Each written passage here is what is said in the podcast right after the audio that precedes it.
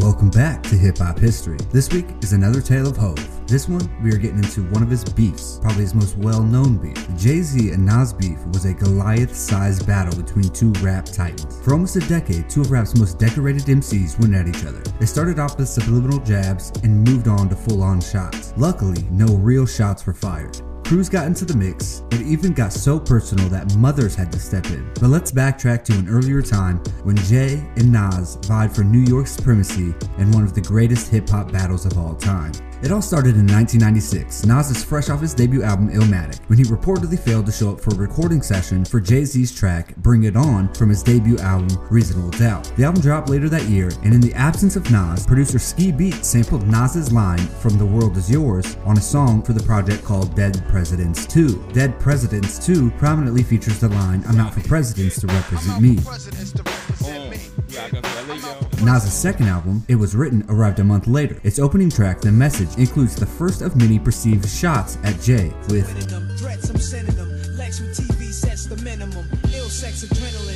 what does that have to do with Jay? Well, Jay's Reasonable Doubt included many references to Lexus. He likened his mind to a Lexus on Can I Live?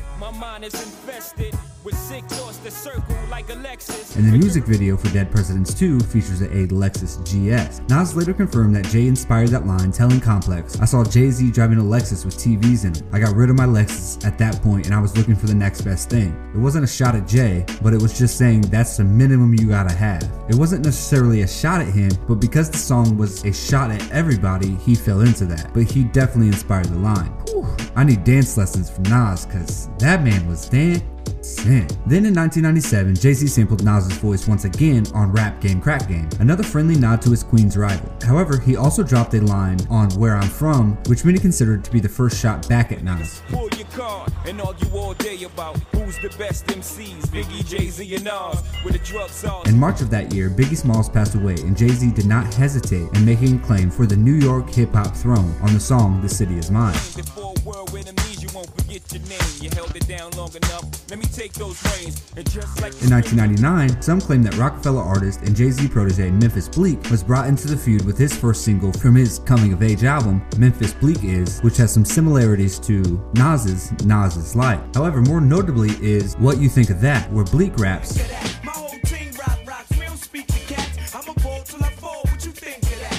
Then Nas fired back with Nastradamus, directly referring to the lyrics on what you think of that.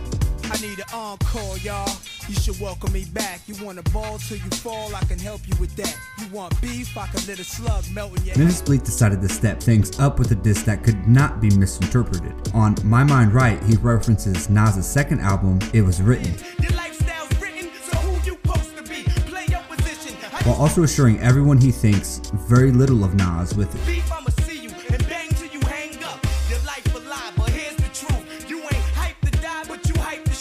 Nas then drops We Will Survive, which addresses the deaths of Biggie and Pac while pondering the prospects of another major feud between rap giants. Used to be fun, making records to see your response, but now competition is none. Now that you're gone and these niggas is wrong, using your name in vain and they claim to be New York's king, it ain't about that. It's more serious. Then Jay Z performed a beginning version of Takeover at Hot 97's Summer Jam, taking jabs at Prodigy of Mobb Deep, slapping a picture of a dancing young Prodigy on the screen. Jay raps the first 32 bars of Takeover, going at Mobb Deep and dubs Prodigy a ballerina. The calculated genius Jay calls out Nas with one bar at the end of Takeover.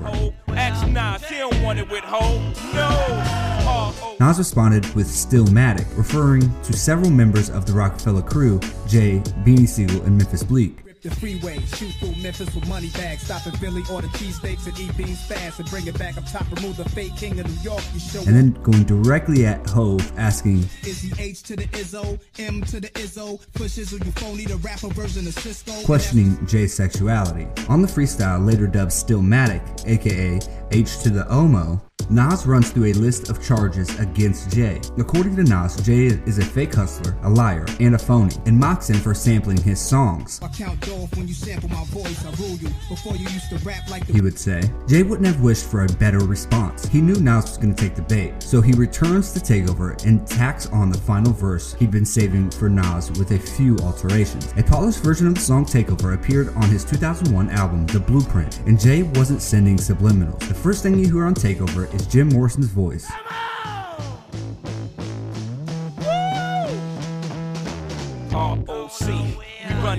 And then a young and up and coming producer named Kanye West built the song atop a bed of drums and a sinister sample of The Doors 5 to 1. KRS-One's vocal sample from Sound of the Police, Watch Out, Rerun New York, gives the track a militant feel, sitting in the bass line as only Jay can do.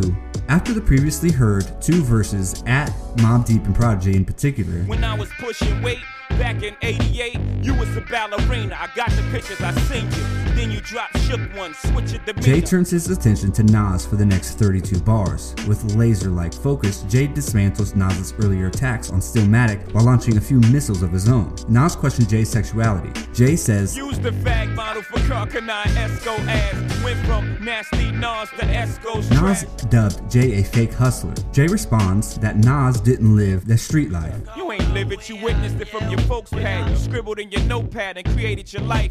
I showed you your first tech on tour with Large Professor. Then I He adds that Nas had never seen a Tech 9 until Jay showed him one while on tour with Large Professor. Large Pro would confirm this story later. Nas said he counts off when Jay samples his songs. Jay replies that Oh yeah, I sampled your voice. You was using it wrong. You made it a hot line. I made it a hot song. Besides, Jay adds, Nas wasn't really counting off. And you ain't get a coin, nigga. You was getting fucked in. I know who I paid God. Serchlite Publishing. Use This is in reference to who had the rights to Nas's song that he sampled, which was MC Serch of 3rd Bass, and his company Serchlite Publishing. Jay Z even ad libs the line again in the background I'm out for presidents to represent me. And the unique thing about Takeover is Jay's masterful approach to the song from a head's perspective. He's analyzing Nas's career from a perspective of a brutally honest fan. In the process, he frames conversations around Nas's career. been in this 10, I've been in it 5. Smart enough, Nas. Four albums in 10 years, nigga. I could divide, one every, let's say two. Two of them shits was due. One was nah, the other was Illmatic. That's a one hot album every 10 year average. To some rap fans, they didn't know if Nas was capable of surviving such a great diss record. We're gonna take a short ad break here and get right back to the show. It's Kaley Cuoco for Priceline. Ready to go to your happy place for a happy price? Well, why didn't you say so? Just download the Priceline app right now and save up to 60% on hotels. So, whether it's Cousin Kevin's Kazoo concert in Kansas City, go Kevin, or Becky's Bachelorette Bash in Bermuda, you never have to miss a trip ever again. So, download the Priceline app today. Your savings are waiting. Go to your happy place for a happy price. Go to your happy price, Priceline. Thank you for listening to that ad. Now back to the show. It soon became clear that Nas would not go down without a fight. He hit back with his rebuttal on Jay's birthday, December 4th, 2001. Ether cracks the streets of New York with a 38 special. You hear gunshots, then he chops and screws Tupac barking, fuck Jay-Z. And with that, Nas dives right into a long list of insults. He calls Jay-Z a stan, mocks his Roc-A-Fella crew, and questions his loyalty to Biggie. a phony, a fake, a pussy, a stand. I still whip your ass. You 36 in a karate class, you Tae Bo ho. Trying to work it out, you trying to get brolic. Ask me if I'm trying to kick knowledge. Nah, I'm trying to kick the shit you need to learn though. The ether, the shit that make your soul burn slow. 9-1, I am the truest. Name a rapper that I ain't influenced. All it heard it when I was asleep. That this Gazy and Cockefeller records wanted beef. Started cocking up my weapon, slowly loading up this ammo to explode it on a camel and his soldiers. I can handle this for dope. Niggas deal with emotions like bitches. What's sad is I love you cause you're my brother. You traded your soul for riches. My ch- all I did was give you a style for you to run with. Rockefeller died of AIDS, that was the end of his chapter. And that's the guy I chose to name your company after. Put it together. I rock hoes, y'all rock fellas. Eminem murdered you on your own shit. You a dick riding faggot. You love the attention. Queens niggas run you niggas. Ask Russell Simmons. He called Jay Z ugly, a misogynist, employed a lot of unsavory homophobic slurs against him, and alluded to an affair he had with Foxy Brown. He also mentions that Eminem outshined him on his own song Renegade, and that Hove stole his rhymes from Biggie. Nas would absolutely end any discussion that Takeover would end his career. These scathing diss tracks still to this day stir up the debate on who had the upper hand in the battle. Ether was felt across the country and brought Ether into the hip hop lexicon. Nas also throws shots at Jay on other songs on Stillmatic, including Got Yourself a, Destroy and Rebuild, and You're da Man. Your arms too short to box with God. I don't kill soloists, only kill squads. Fame went to their head, so now it's fuck guys. Yesterday you begged for a deal, today you tough guys. I seen it coming. Soon as I popped my first bottle, I spotted my enemies trying to do what I do. Came in with my style, so I followed you. I kept changing on the world's tense barbecue. Now you wanna hang with niggas I hung with? Fuck bitches I hit. It's funny. Jay Z makes an uncharacteristic move. On December 11, 2001, Hot 97 premieres Jay Z's Super Ugly, a freestyle over Got Yourself Up and Bad Intentions. Super Ugly is a track packed with pointed lines. With pink suits trying to get cute. You a little out of line, homie. Don't let look. I got more shooters in Queensbridge than you. Niggas will tie you up on the Coliseum roof and open beer bottles off the boy Chip Tooth. Look here.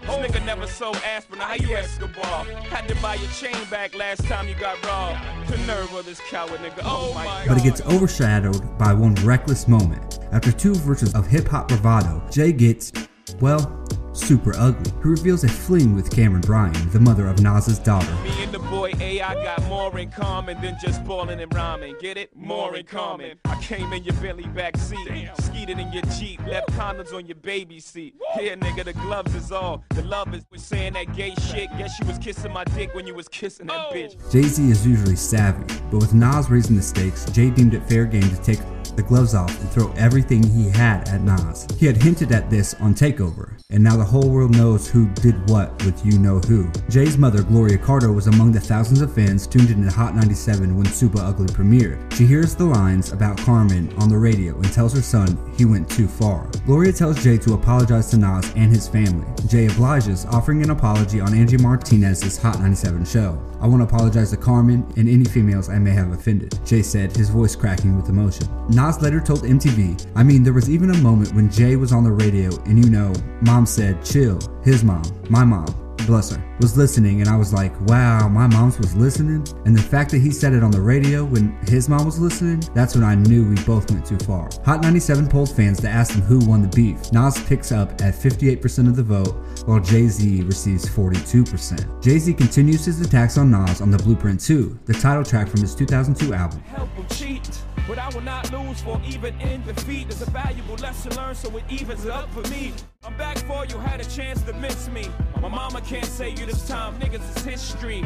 Who you know, flow vicious is me. You're an actor, you're not who you depicted to be. You street dreaming, all y'all niggas living through me. Nas doesn't respond with a full diss like Ether. Instead, he sums up this war with the last real alive. Nas uses the song to detail the history of New York beefs and references Biggie, Wu Tang Clan, and Puff Daddy. He treats Jay as a mere footnote rather than a key figure in New York's storied hip hop history. Niggas started to flow like us, but hit with ain't no niggas. Had much Versace swagger. Big admired the Brooklynite. It took.